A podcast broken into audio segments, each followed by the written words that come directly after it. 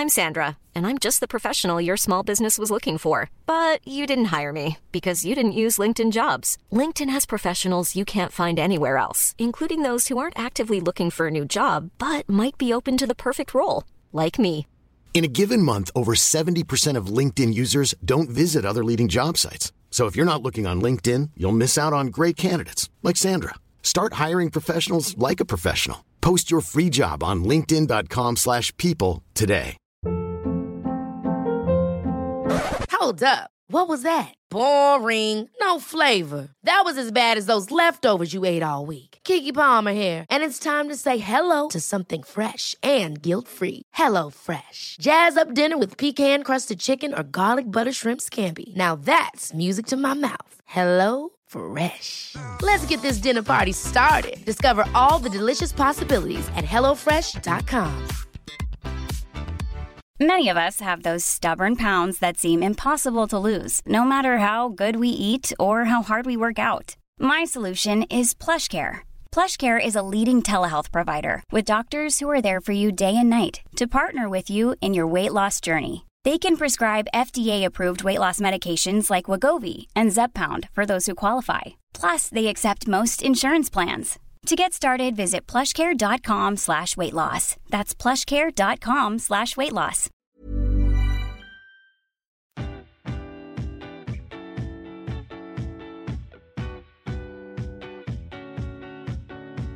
Welcome to Cheaper Than Therapy, a podcast that journeys into conversations with the intention of demystifying, destigmatizing, and desensitizing what really gets talked about behind the closed doors of the therapy room.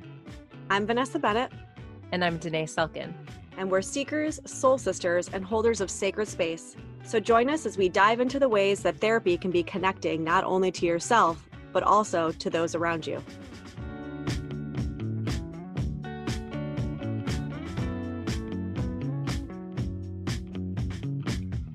Oh my goodness. I'm so excited for today's guest. I think he is just such an important voice in healing um, wounded masculine energy, which is something that you and I have been talking about so much lately. He's such a, a beautiful, soulful person, and I'm just really excited to share him with our listeners.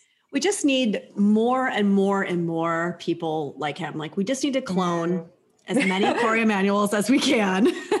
Corey, Uh, we're going to clone you. Yep, that's the next that's the next goal. Uh, you know, this idea we speak a little bit about this in the interview, but this idea of representation, right? Like he's such an important piece, and and I and I this is why I want to clone him. It's like we're having these conversations about masculinity, um, and you know the wounded masculine and the wounded feminine and the patriarchy and all these conversations. It's like we just need more people like him who can speak to it as eloquently as he does, Mm. with such an inclusive nature, right? An inclusive tone. Um, there's just zero shame, Mm. right? Uh, everyone has a place, everyone has a voice, and all those voices are represented and they matter. Um, it's just he, he's doing really important work, and I'm I'm grateful that we're we're bringing him to you all to listen. Yeah, it's interesting that you would speak to like just the embracing energy that you feel around him. Yeah. I don't know if you felt this as much as I did, but there is something like a deep exhale that you feel in his Yeah. presence. He has a really, really calming. Soothing, calming. Yep. Yeah, it's it's beautiful. And and you're right. I think that the way that he speaks to dynamics that are happening on a cultural level really um, is eye opening. And I, I I just think he's such an important voice right now. Yeah. Hope you enjoy.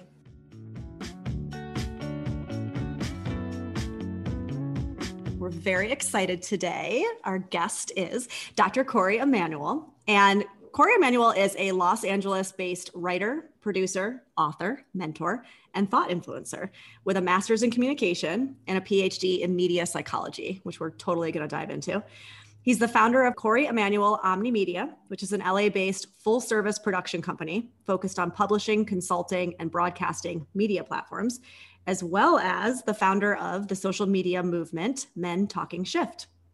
Dr. Corey is passionately dedicated to using the vehicle of entertainment and media to tell stories that inform, inspire, educate, and promote self actualization, which is like Danae, my favorite thing ever. So thank you so much for being here. Thank you for having me. I, I need to take you on the road with me, V. That was beautiful. Aw, I love it. I'm, Um, I'm a good hype girl. yeah, I feel like Vanessa and I are geeking out a little bit to meet you. We've been following Men Talking Shift for a while. I think um, one of our mutual friends, Brandon Alexander, that is sort of how we found you, I think, on social mm-hmm. media, um, you know, just speaks so highly of you. So thank you for coming. And um, Corey, will you just tell us a little bit about your background story, like where you grew up and your journey to get to the work that you do a little bit? Sure. So it kind of sounds like the, the beginning of a, a rap verse, but I am a black boy from Belton, South Carolina. All those bees thrown in there. population of like 4,000 people, so super small town. Uh, went to a predominantly white um, undergrad.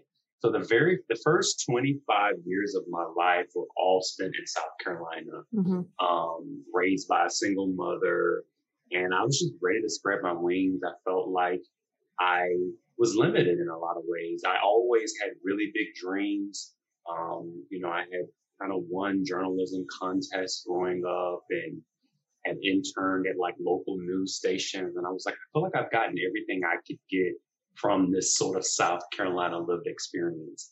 And so um, after graduating, I thought for a while that I was just going to be like your typical sales guy, salesman, um, and ended up getting an opportunity in educational publishing, which completely transformed my outlook and really mm-hmm. sort of led me to this path of media psychology. Um, mm. Um, at the time when I was getting in educational publishing, things were changing. Like we were going from those traditional print um, experiences, textbook experiences that we all had in school, and it, everything was going digital. And I was like, okay, there's an opportunity here. But as I would go and work in the schools and work with teachers, I was like, this is so much bigger than, oh, I'm going to my computer to do an assignment. Like mm-hmm. people's lives are being changed by this experience of working with technology. Like teachers aren't necessarily needed in the same way that they've always been needed and how does that affect them emotionally and then kids feeling like okay i kind of came into the world on a tablet mm. um, and and so now how do i communicate fully expressively you know articulating myself beyond just text messaging like i still need mm. the the sort of you know grassroots uh, you know, method of learning communication. So there were just so many things happening. And I felt like there was an opportunity for me to guide and mm. sort of mm. influence, you know, technology and mm. media. Mm. And so that coupled with a love for television and film, I was like, I need, I need to pursue not only just psychology and understanding human behavior, but specifically media, the media landscape. I love that so much. I love um, that you talk about it in terms of like working with and understanding how youth are experiencing the world. Mm-hmm. Um, I really love Gary Vaynerchuk, and I feel like he talks a lot about how, you know, adults villainize so much of the way that um, young people communicate and like they're like constantly being on social media and their tablets and whatever. And he's like, you know, if this were a different time period, you guys would be villainizing Elvis. This is like what it is right now. This is like the way that they interact. And so I feel mm-hmm. like um like can we stop villainizing it and just like really attempt to understand feels really fascinating to me. Absolutely. Well, and also partially they communicate that way because of the world we've created, mm. by the way. like we're the ones that made the world this way where like the only way that they have an ability to connect outside of school is through a tablet. Like kids don't play on the street anymore. Why is that? Because we're so crazy about like the kidnapping and the this and the that and the helicopter parenting that like we've changed the landscape for them yeah right? i was just literally looking at a tiktok where the dad turned the wi-fi off. Mm. he has like four kids and they all pop out of their room like dad is something wrong? Like what happened to the internet and he did it purposefully because he was wow. like, I want human interaction with the people that I live with. You know, wow. your point, Vanessa. Yeah, we've made it. We've enabled it. That's totally. pretty profound, actually. Wow. And so, what do you? What are your thoughts, Corey, on this? Um, on this thing of like kids don't go outside and play anymore. Yeah. Like, how do you think this is impacting this next generation? I, think, I think, like with everything, balance right you know like we we do live in a t- technology driven world so i think it's sort of delusional of us to think like we just should just take all the tablets away and return right. back to this grand old time that we used to have i think that's unrealistic but i do think it is our responsibility as parents and guardians to you know incite balance and, mm-hmm. and create an environment where you know perfect example during dinner time we're going to put our phones away. Like you can spend 15, mm-hmm. 20 minutes telling us about your day, um, us sort of connecting on a, on a, you know, emotional level where you're away from your phone. But I think we, uh, to your point, Vanessa, like we have to enable that as a norm too, right? Mm. I, I, mm. think that there just has to be better balance with that. Well, and enabling that too, you know, what's interesting when you say that, I'm thinking about how I, I was watching I can't remember what mom psychologist it was the other day, but they were talking about screen time. And they were saying, you know, do you struggle with your kids and screen time and all this stuff? And one of the things she kind of retorted with was, well, how are you with your screen time? Mm. Because you can tell them until you're blue in the face about screen time. But if they see you on your phone 24 7, then that's what they're going to think is normal. And so then why are you telling me that it's different for me, but not different for you?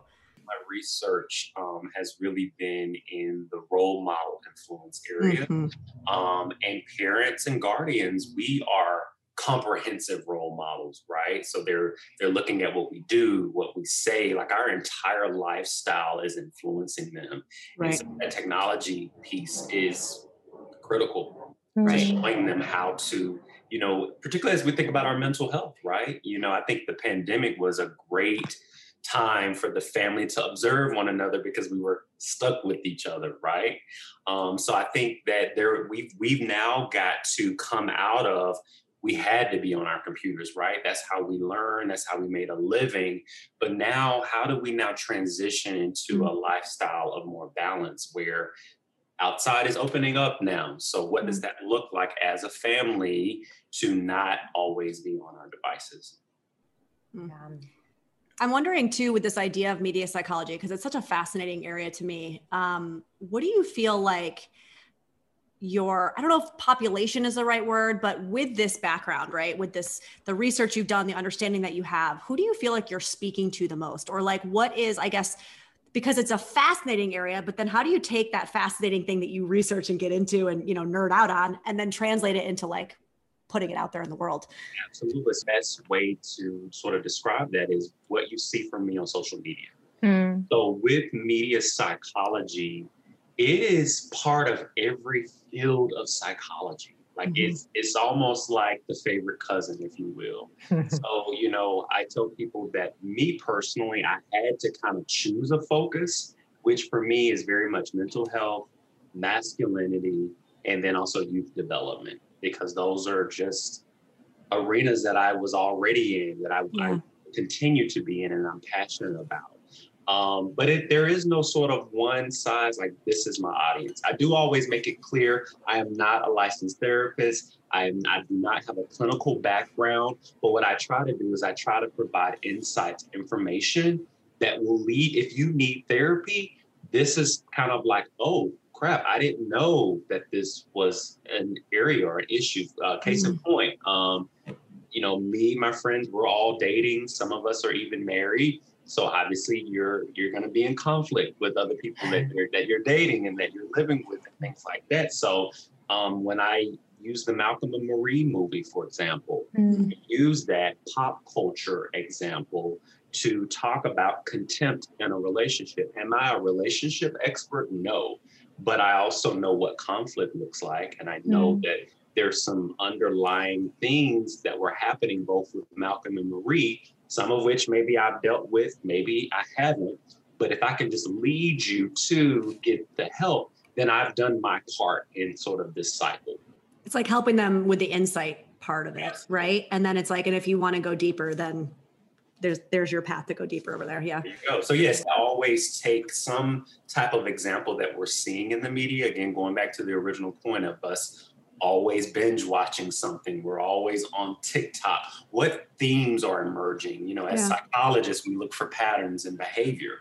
So what am I seeing? What can I sort of highlight, shed light on? I think the Will Smith example was a great one for a lot of men in particular. Mm-hmm I'm in the worst shape of my life. Yeah, I'm a multimillionaire and people all over the world know me, but you know, I kind of fell off the wagon a little bit. Who could not relate to that on Right. some level? So, am I going to be your trainer that's going to get you back in shape? No, but I can help you sort of normalize that. Yeah, we've all had a, we're coming out of a very tough year. Mhm. Mental health is impacting how you feel about yourself, all of these things. So, yeah, it's just guiding people guiding people to to solutions and and practices to make them feel better and, and lead Mhm. to better lifestyle decisions. Mm. Yeah, I'm so grateful for the space you're holding because I feel like, you know, there's so many um, conversations I'm having with clients around just this wounded masculine energy. And I feel like there's so many things that it impacts um, not only like the men in our lives, but as women, I think a lot of times there are things that we are completely oblivious to Mhm. that are the masculine struggle. Like I was not aware of like a lot of the body image struggles that men um I think Justin Baldoni was the 1st Mhm. one to like really for me like be so open about like what it is for him in a way that I'd never heard a man speak to and I sit with men as a therapist all day and Yeah. they just they don't talk to me about it, you know? Yeah.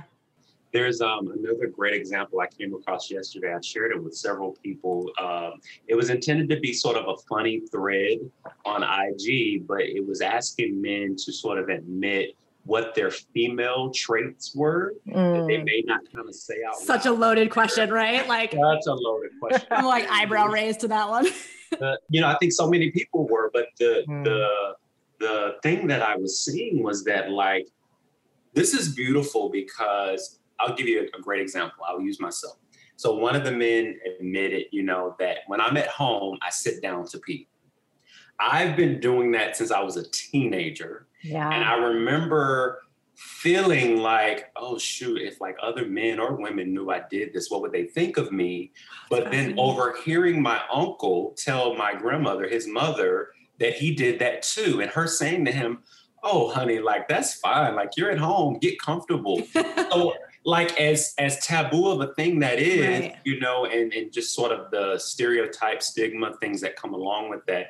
I love when men open up about Yes. stuff like that because there's Mhm. so many, particularly adolescents that are coming up trying to figure out their identity. To just know, like, it's okay for a man. In fact, if you live with women, they might prefer because then you're not splashing pee everywhere. True. Uh, but you know, like those are the types of things that I try to highlight and say, okay, men are having a conversation about this. You know, how does this then sort of affect the greater population? And so many men, uh, women in the comments were like, these are so hilarious. Keep them coming. We want to hear more about like how men kind of act behind closed doors, you know? Yeah, I I was cringing a little bit as you gave that example, Corey, and here's why. Because I think, and you're bringing a really important um, point forward, which is that so often I think what um, is a deterrent to men doing some of this healing work is often the way that they are experienced by the women who are Yes. also in their wounded feminine, right? Like Totally. I remember, I hope my ex won't be upset that I'm outing this, but like seeing him sitting down peeing and being like, What are you doing? Why are you sitting down? Deeply shaming him. And as you were speaking to it, like I just felt such a like in my gut of like, I, I shamed him for that. Right. Mm. And I think there's so many ways we do those things. Yeah. Absolutely. And I think for me, like anytime I'm in the bathroom, it almost becomes a moment of retreat. Like just, okay, I didn't come in here with my phone. I'm in here to shower or do an Epsom salt soak. Like I just want to retreat from the Yeah. world. So yeah, that might mean sitting down. Relax. I mean, the it, it makes so much sense. And yet, also, I'm laughing because I'm like, in my head, I'm going, who cares? Like, well, absolutely. but that's what's so sad about it, right? Because in my, I'm like, who gives a shit if you stand or if you sit? But we've even like the patriarchy has even infiltrated that standing is a masculine way to pee. It's like, oh my god, like that can men relax ever anywhere can, can you right. take a breath anywhere jesus without being like weak or too much of a feminine, you know, species. Oh god, yeah oh that's so uh, better teach Yeah. you better teach your little boy that it's okay to sit down. i mean he's so proud of himself for being able to stand out that but yes absolutely this is this is a, a big moment of like yeah. yeah that's really i mean because i feel like so often we as women want we want vulnerability and we want you to like let me let me into your world but then how do we hold space for that when men actually do offer it right and again going back to you know just this whole media psychology what are what are the what's being perpetuated in the right. about right. how men can show up, should show up, because all of that I feel like is what we're really trying to dismantle right mm-hmm. now. That, yeah, mm-hmm. you, you, there was some point in your identity development in our as we sort of navigate the social hierarchy that we adapted certain behaviors that are really psychologically disruptive harmful to our, our, our well-being. And so us having conversations like this the conversations i'm having having you know through men talking shift are so important to just normalize things like sitting down to pee mm-hmm. as silly as it sounds. Yeah. Got to have a conversation about it Wow. And I, feel like I've heard, I can't remember today if it was you that was giving me an example of, was that you that was saying something about um, either a friend or a client where the, the woman in, a, in this heterosexual relationship, the woman was talking about really desiring and wanting, like you were saying, vulnerability from a partner, all of these things from a partner. The partner had been doing his own work and really trying to go there and showing himself more and being more vulnerable. And then she found herself almost like in disgust of it right and then being like oh my god this is what i wanted and now i and I, she didn't want to tell him right but then she felt like almost this oh now i'm not attracted to you because you're showing this more feminine side it's like we're all affected by this i think one of the best examples i've seen of that even through some of my own close friendships is like say the man loses his job or gets mm. mm. off and you're used to him being gone all the time he's kind of on this schedule but then now maybe he's home more than you so you're you're now having to sort of grapple with like how's his mental health, his mm-hmm. self-esteem and thing being affected by that.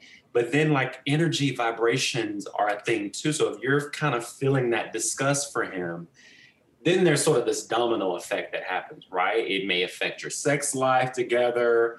The kids are observing, like mom and dad, or you know, mom and mom, dad and dad, like yeah. they're disconnected. All of these things sort of stem from just this one thing, this ideology, you know, about how we should show up and gender performance and all of these things mm. are being impacted.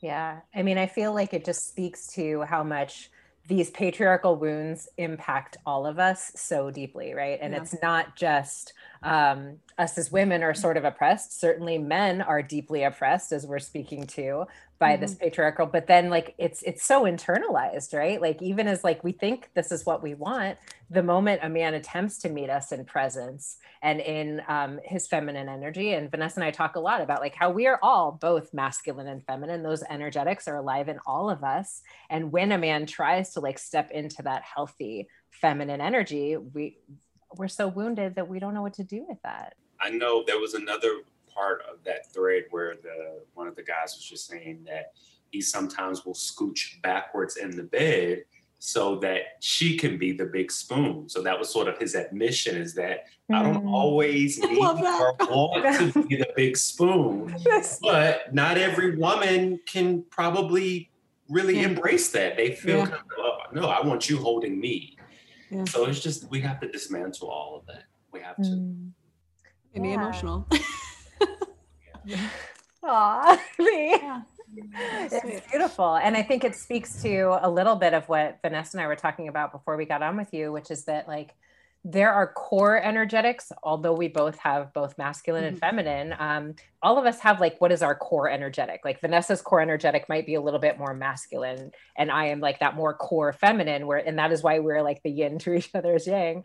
But like I need to like be able to be present enough with my partner to know like what actually is the truth of like what you feel at your core. Like, do you mm-hmm. want to be that more feminine, energetic of a man? And that we as a society need to like understand these dynamics more. Like, nobody, we've only had like one version of like what people are allowed to be. And it is this like right. wounded masculine is what we revere as a culture. And that's it. And that's just well and also too you know as we're doing this work as a society right? Like women i think what's happened is that and you'll see this in the conversation around feminism right? It's like women have done this thing where we want to be more like men. Like we think equality means being more like men right? And so there's been so much of this embracing of the wounded masculine within the women, right, to genderize it, um, also not healthy, right? So now we have this generation of women that actually, and I would say we're kind of the generation, I would say it was probably like my mom's generation that started it, that first wave of feminism, right? That now are struggling with how do I allow myself to be seen in my feminine? Mm-hmm. Because now, even in the women, we don't want to be feminine because it's considered quote unquote, you know, unsavory or whatever word you want to use. And so in this dynamic, in this partnership, this loving partnership, it's like, am I safe enough to be in my feminine? Do I feel okay being in my feminine? I mean, that's the personal work I've had to do in my journey, right? Is that I don't, it feels icky to me mm. because of how I was raised, right? So, yeah, and I think it it also creates another you know layer of issues in same gender loving relationships totally. too, right because now you've got sort of that double you know too feminine you know too masculine and there's mm-hmm. no guidebook there's no manual right. on how to navigate those waters so you're just figuring it out figuring it out as you go right yeah yeah, mm. yeah and it feels like it's it's about like how can we be present with like it's so much about presence right like how can we be present with one another around like what feels good and take the shame out of it you know i think with what you're speaking to vanessa like Jung spoke of that as like this um, as we attempt to heal this patriarchal thing, what will happen is that there will be this animus, which is like the masculine in, in the female um, possession. So, this animus mm-hmm. possession is like the pendulum swinging so far in the opposite direction that it's unhealthy and i think you know to to your point corey like whatever is like what we identify as our core and that is like in same sex relationships like across the board i think that there is going to be something that feels like my most authentic way of showing up in connection can we allow for it to be okay can we allow mm. for this to be my truth you know yeah. Okay. I want to talk a little bit, don't know, um, about men talking shift. So, I mean, obviously, we're talking about some of the things that you bring to the table, but I, I want to know, I guess, like,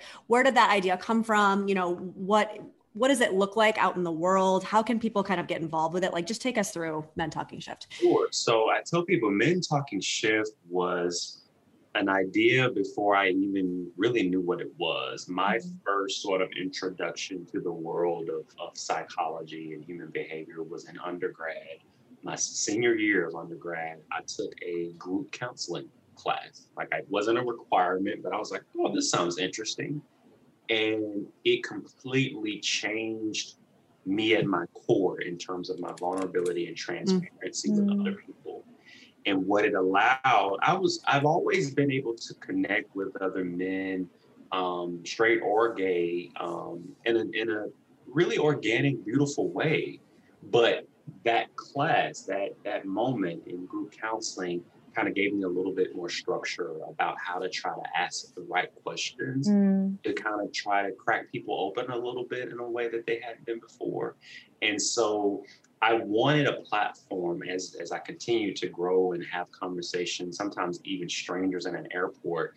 I was like, this is a calling. Like I'm, I'm supposed to sort of moderate and sit in these conversations in some shape or form. And so fast forward, got to LA like seven years ago and started meeting people like Brandon Alexander and others mm-hmm. who were doing similar work.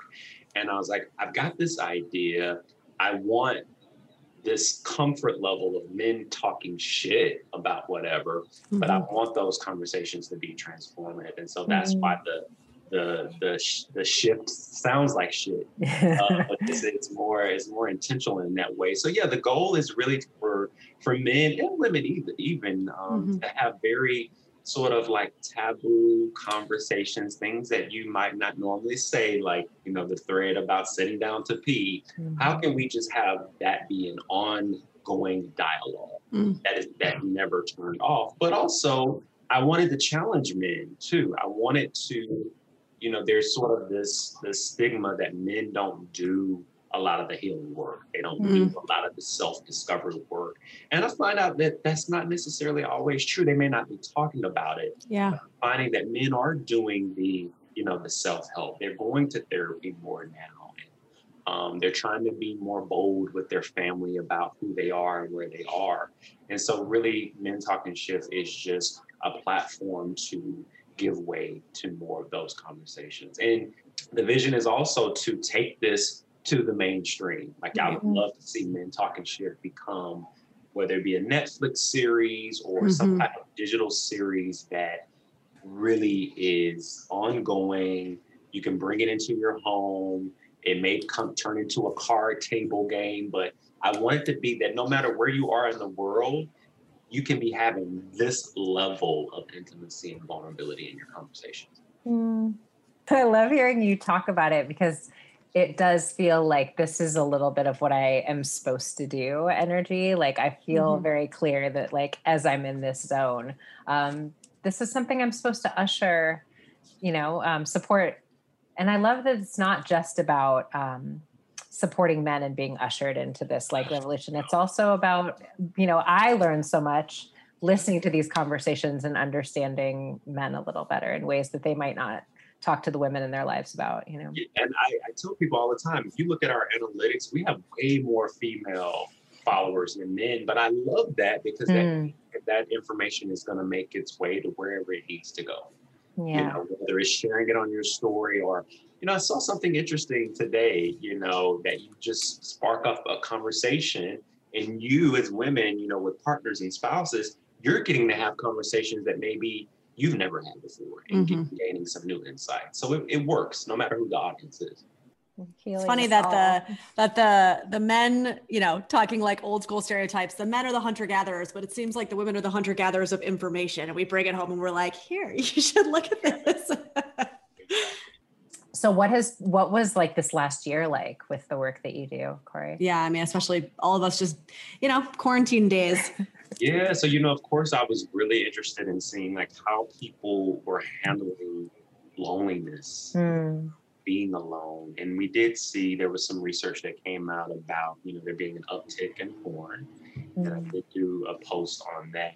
Um, again, just wanting men to know that like other men are doing this, right? Mhm. There's nothing wrong with you, but to also just sort of sit with why am I doing this? Like, why might I be spending more time with porn? And then to know how that could potentially affect you in your intimate relationships long term. mm, So that's another big piece of the work that I try to do, and I've really focused in on this past year is, you know, again, looking at the mental health piece of how everything that we're doing, whether it's the job that we're on, um, the people that we're dating, like, how is that really affecting my mental health? Are there Mhm. changes that I need to make? mm. you know, just trying to point people in the right direction. So yeah, I would say the, the past year has been trying to really unpack, you know, when we're dealing with social injustice and, you know, we're dealing with COVID, um, you know, what what are the the bigger sort of ramifications of our mental health as it relates to these things? Yeah, and that's like a whole other kind of interesting crossroads, if you will. This conversation that we're having on the masculine and feminine, and then kind of overlaying that with, the, you know, the social activism and the and the the rise of. Um, I don't know if it's understanding quite yet, or if it's just acknowledgement of, right, mm-hmm. what many people have known for since the start of this country, but what people are finally just now starting to acknowledge. But there is, it does also feel like, I mean, they're not far apart, right? Like it does feel like there's some cross there in between with what you're doing, I guess, in this world of like educating and and bringing this these conversations and this masculine feminine dynamic conversation we were just having, even with that world. Does that feel does that feel accurate to you? Yeah, Yeah. it really does feel accurate.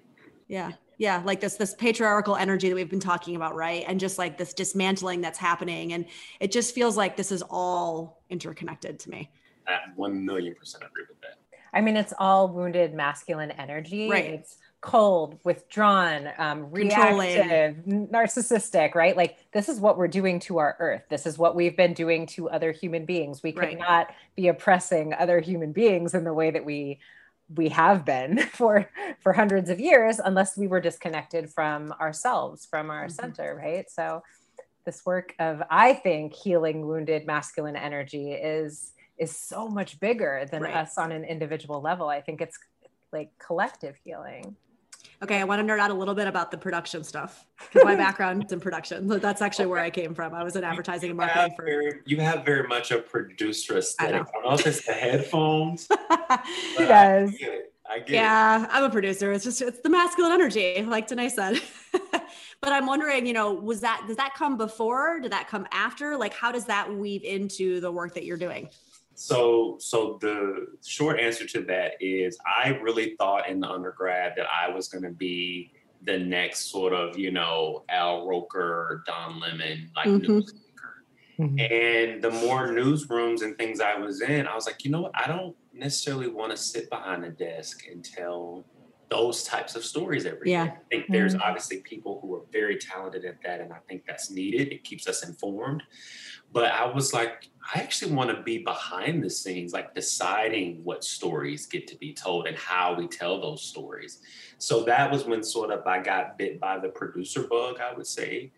But I also knew I wanted to tell longer form stories and more mm-hmm. lifestyle oriented. So while I was in New York at the time, I was like, I think LA is where I need to be. That's where television film really goes down.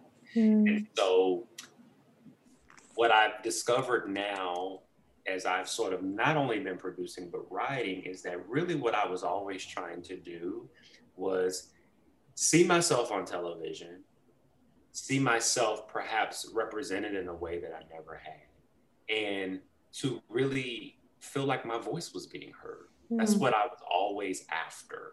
And so I think that I'm getting a chance to do that both in producing and writing. So my my web series, um, Your Lens, is all about sort of like highlighting creatives who they've got a really dope project. Maybe they've got a short film or book or something that they're doing that's really dope, but that other people just don't know about. So it's mm-hmm. giving them that platform to kind of showcase that, talk about their creative process. Because that's the other thing. I think that we're we're all storytellers, mm-hmm. but we sometimes sort of get lost in how that should look and, and where to get started and you know all of the intric- intricacies of that. So i like just opening the doors to creativity to other people um, through these media media vehicles and things mm-hmm. like that. Um, but what i'm most passionate about right now i am about i would say three-fourths complete with my first television series pilot Nice. Um, and I'm really excited about that because it focuses on um, the lives of four Black men. They're best friends. They've been friends, best friends since college. And the story is really about them sort of, it's emotional intimacy between Black men, which we don't mm. see hardly mm-hmm. ever, but also like there is sort of this identity crisis I believe that men go through in their 30s. Mm. I'm speaking for for uh, through experience here as I turn 40 next year. Mm. Uh, but I do believe that you know we we will say a man's a fuck boy, but why is he a fuck boy? Mm-hmm. Like that didn't just oh I'm gonna, I'm gonna be a fuck yeah. boy today. Like there there've been some some childhood wounds there. There have been some things that have been activated that makes him now show up that way. Mm-hmm. You know, we there's many of us who were very successful, but we're still single. So what's what's that about? Could that be? Uh, we we're so devoted to our relationship with our mom, and there's some enmeshment there, and so like just trying to change the perception, particularly of Black men, but as they're interacting with everybody like as they're interacting with white colleagues at work, mm-hmm. you know, mm-hmm. as they're interacting with, you know, the church community, um, you know, as perhaps they're still trying to figure out where they are in their sexual identity. We need we've we've never really seen the behind the scenes of that. And so I'm hoping that through my writing, through my storytelling, what we're doing with um, men talking shift, so that men know actually I'm that I'm dealing with that, or I went through that and I, I didn't know that that's what I was dealing with. Mm-hmm. That's that's what I want to do with my storytelling. Oh yes, like I want to watch this. I'm like yeah. so ready for it. I'm like, when will this be done, Corey?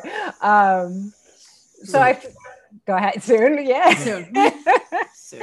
Um, I feel like so much of what Vanessa and I love to talk to people about is like your your experience, your journey around mental health. Um, what do you do to like care for your mental health? What are your practices and and things like that? Absolutely. So I am a big hiker. Mm. And I love every time I hike to listen to a different podcast every time mm. I hike. Love so it. I tell people I admittedly I, I did a lot of reading in graduate school, so I don't read as much as I would like to. we feel we feel that. I'm still kind of on a, a break. I'll start a book and not quite finish it, but the podcasts are really great because I can still be active, mm-hmm. but still get lots of great information. Um, so that's that's huge for my my mental health because I tend to lean towards podcasts like this one that I'm like it feels good. Like, mm-hmm. and I mm-hmm. feel like I, I'm I'm being seen and I'm being mm-hmm. heard through hearing other people's experiences. Um, so yeah, hiking is a big one. Listen to podcast. I've gotten into affirmations. Mm-hmm. Um, so not only when there's like a new moon or something, but just in general, I try to each day, whether it be with the Calm app or I have a couple of Spotify playlists to do that because everything's very mental for me. I can get mm-hmm. lost in my thoughts a lot um, but if I if I have good food coming to my brain, mm. that's when I that's when I'm at my best. Yeah, you know, keeps you so grounded. absolutely, it keeps me calm, keeps me just more emotionally stable. Um, so yeah, those, those are just a few of mine. I, I like love hearing this like New York to LA journey that so much of us share when you're like the affirmations around the new moon.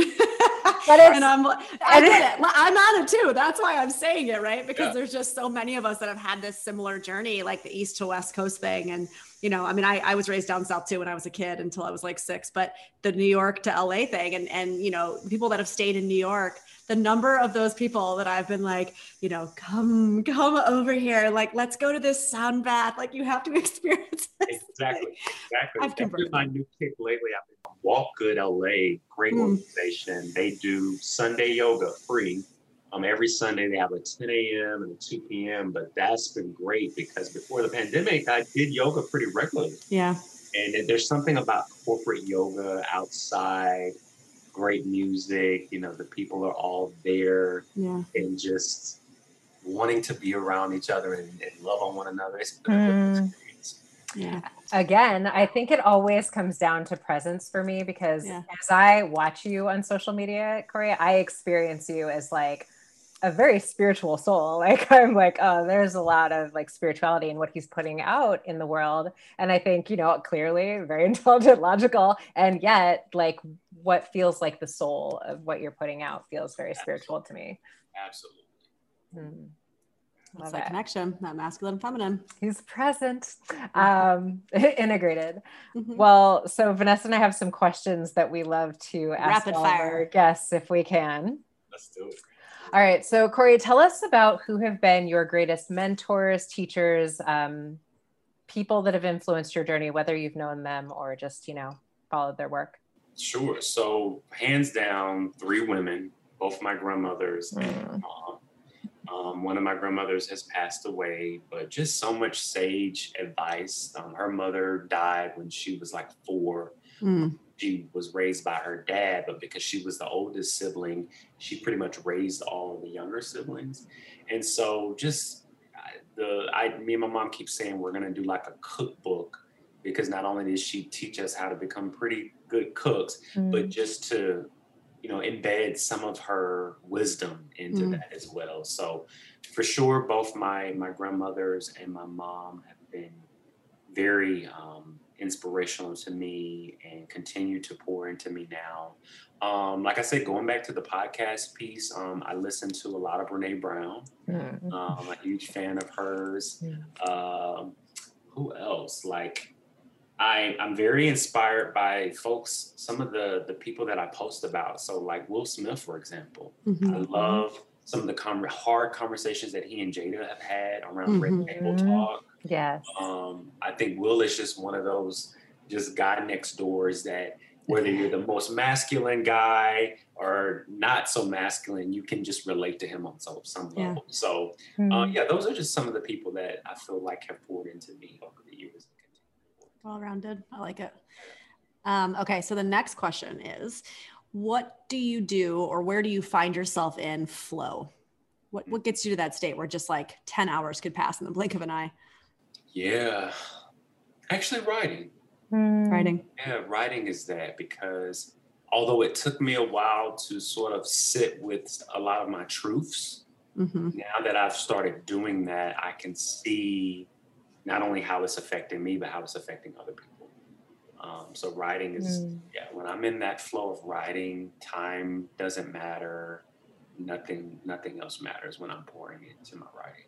Mm. Do you, is it writing in the form of like storytelling? Is it writing in the form of like journaling? All of the above. It's become all of the above. Yeah. Like sometimes I'll just go on and on journaling, depending on where I am that day, and sometimes, you know, I may be working on one script and something within that sparks an idea for something else. So then I go into like writing down notes for future things.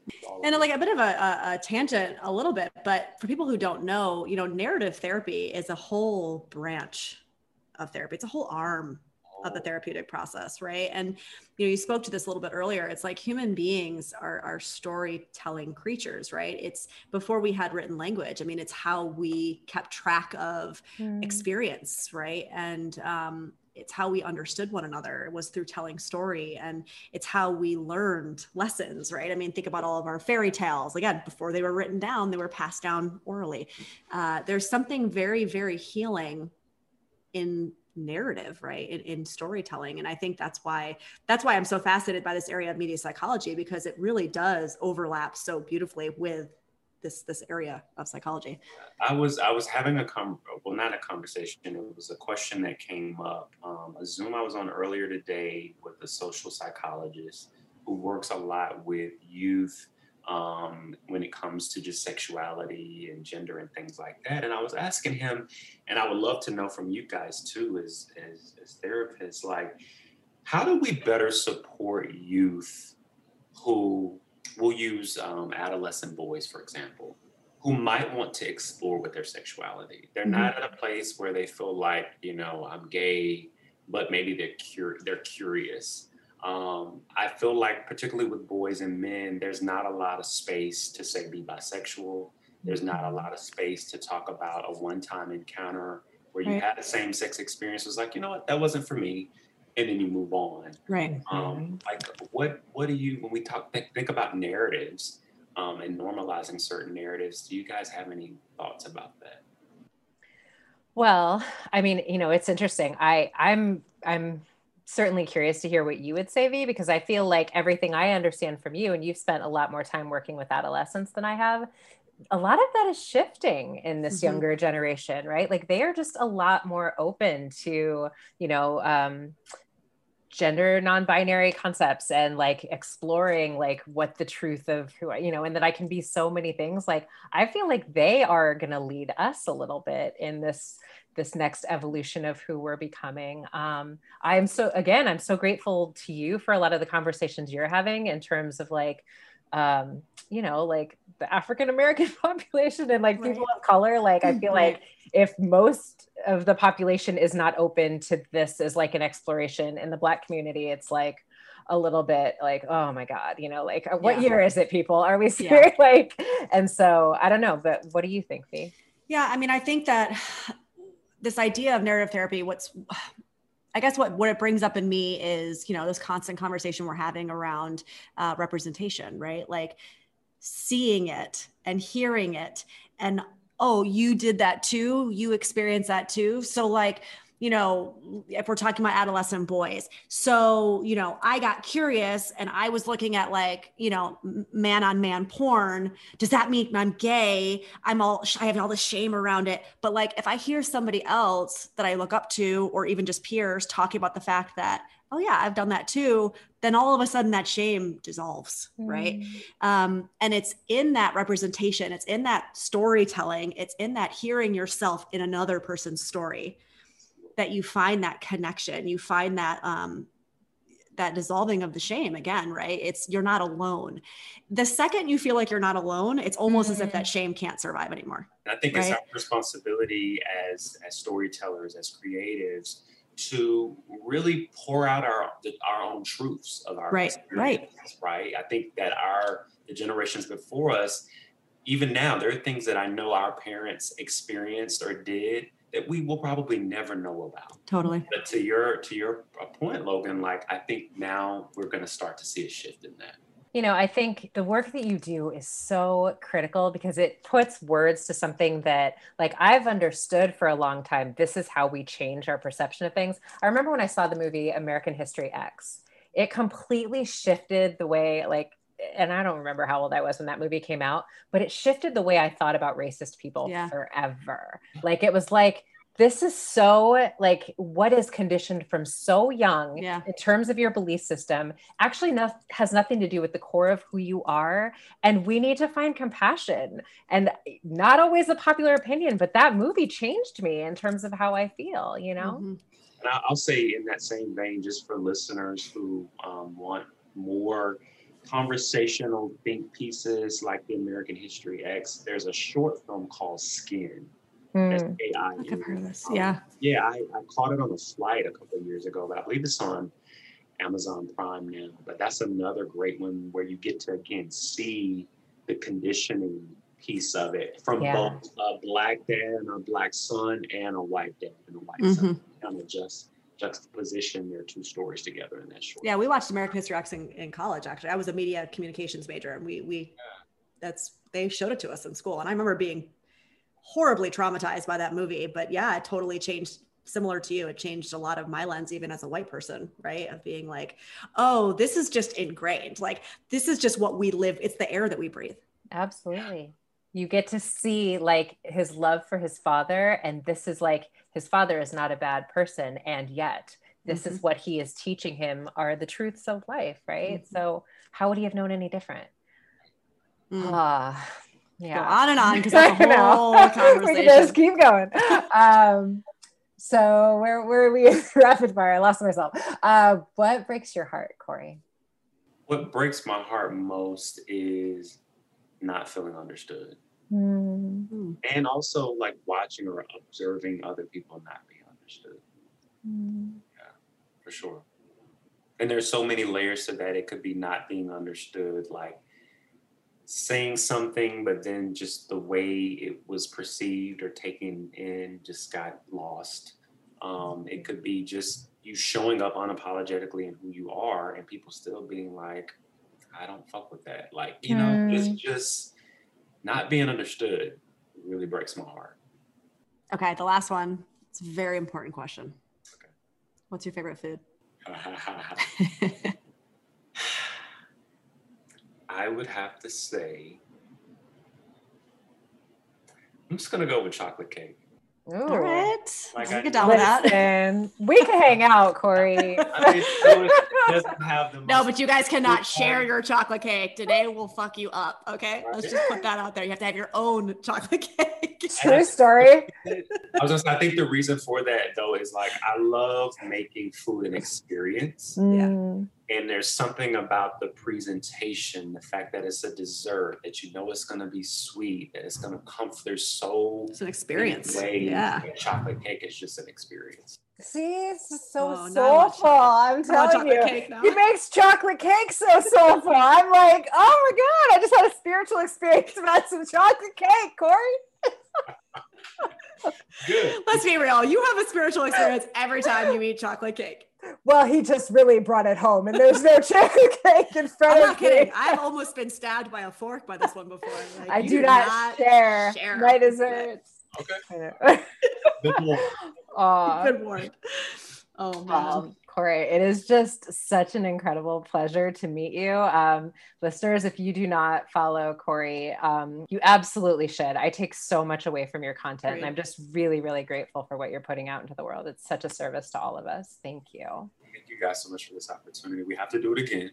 No, we would love that. And we so can actually much. do it in person soon. The world's opening. Right? Maybe we'll have some chocolate cake. Three different pieces. That's it. But tell us your handle. Like, give us where people can actually find you. Yeah, it's really easy. So it's at Corey Emanuel across all social. Um, that's C O R E Y E M A N U E L. Um, my website is coreyemanuel.com. And on TikTok, I am the official Corey Emanuel. So you can find me all across the board. Wow. Awesome. We cannot wait for this project to come out. I can't wait to watch it. It's going to be amazing. So yeah, we're gonna we're gonna do an uh, like an after show, like maybe after after pilot, you know, talk, and we'll talk about all. We'll do a yes. live. Yeah, let's do it for real. Yeah, like how Bravo does it, where they actually sit around on a couch and they film it. I'm all about it. Let's do it. Let's do it, and we can do it in person, maybe. awesome. All right. All right, Thanks, Corey. Corey. Thank you again.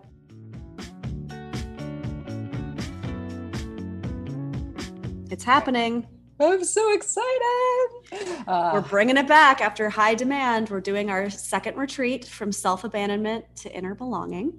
Yeah, I feel like this first retreat experience for both of us, I'm going to speak for both of us, was Please. just such a potent, powerful, moving time. Um, there were just like so many beautiful breakthroughs, so many um, you know ways that all of the people that came to the retreat spoke to us about like things that they understood that they had never really had a way to articulate for themselves or tools that they took away from the retreat that they didn't know how much they needed in their lives right yeah, and I think if you missed the last one, right, and you weren't able to come and you're interested, June 25th to June 27th, we're hosting it again.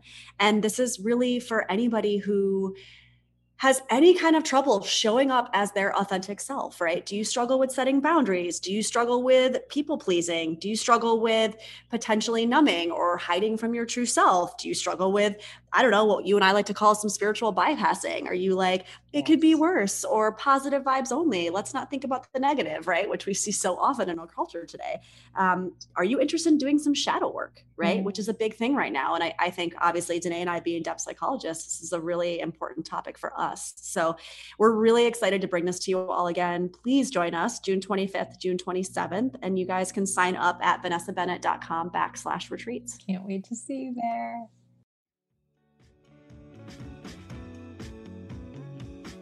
Thanks for joining us for this episode of Cheaper Than Therapy. If you enjoyed today's episode, be sure to subscribe on Apple Podcasts, Spotify, or wherever you listen to your podcasts. And if you want to connect with us, you can find us on Instagram at Vanessa S. Bennett and at Danae Logan Selkin.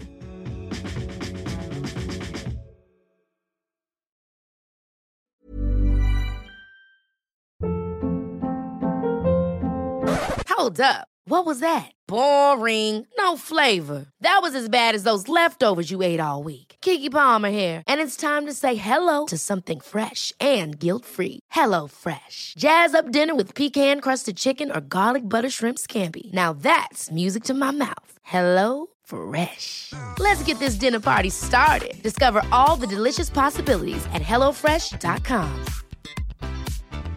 Planning for your next trip? Elevate your travel style with Quince. Quince has all the jet setting essentials you'll want for your next getaway, like European linen, premium luggage options, buttery soft Italian leather bags, and so much more. And is all priced at 50 to 80% less than similar brands. Plus, Quince only works with factories that use safe and ethical manufacturing practices. Pack your bags with high-quality essentials you'll be wearing for vacations to come with Quince. Go to quince.com/pack for free shipping and 365-day returns.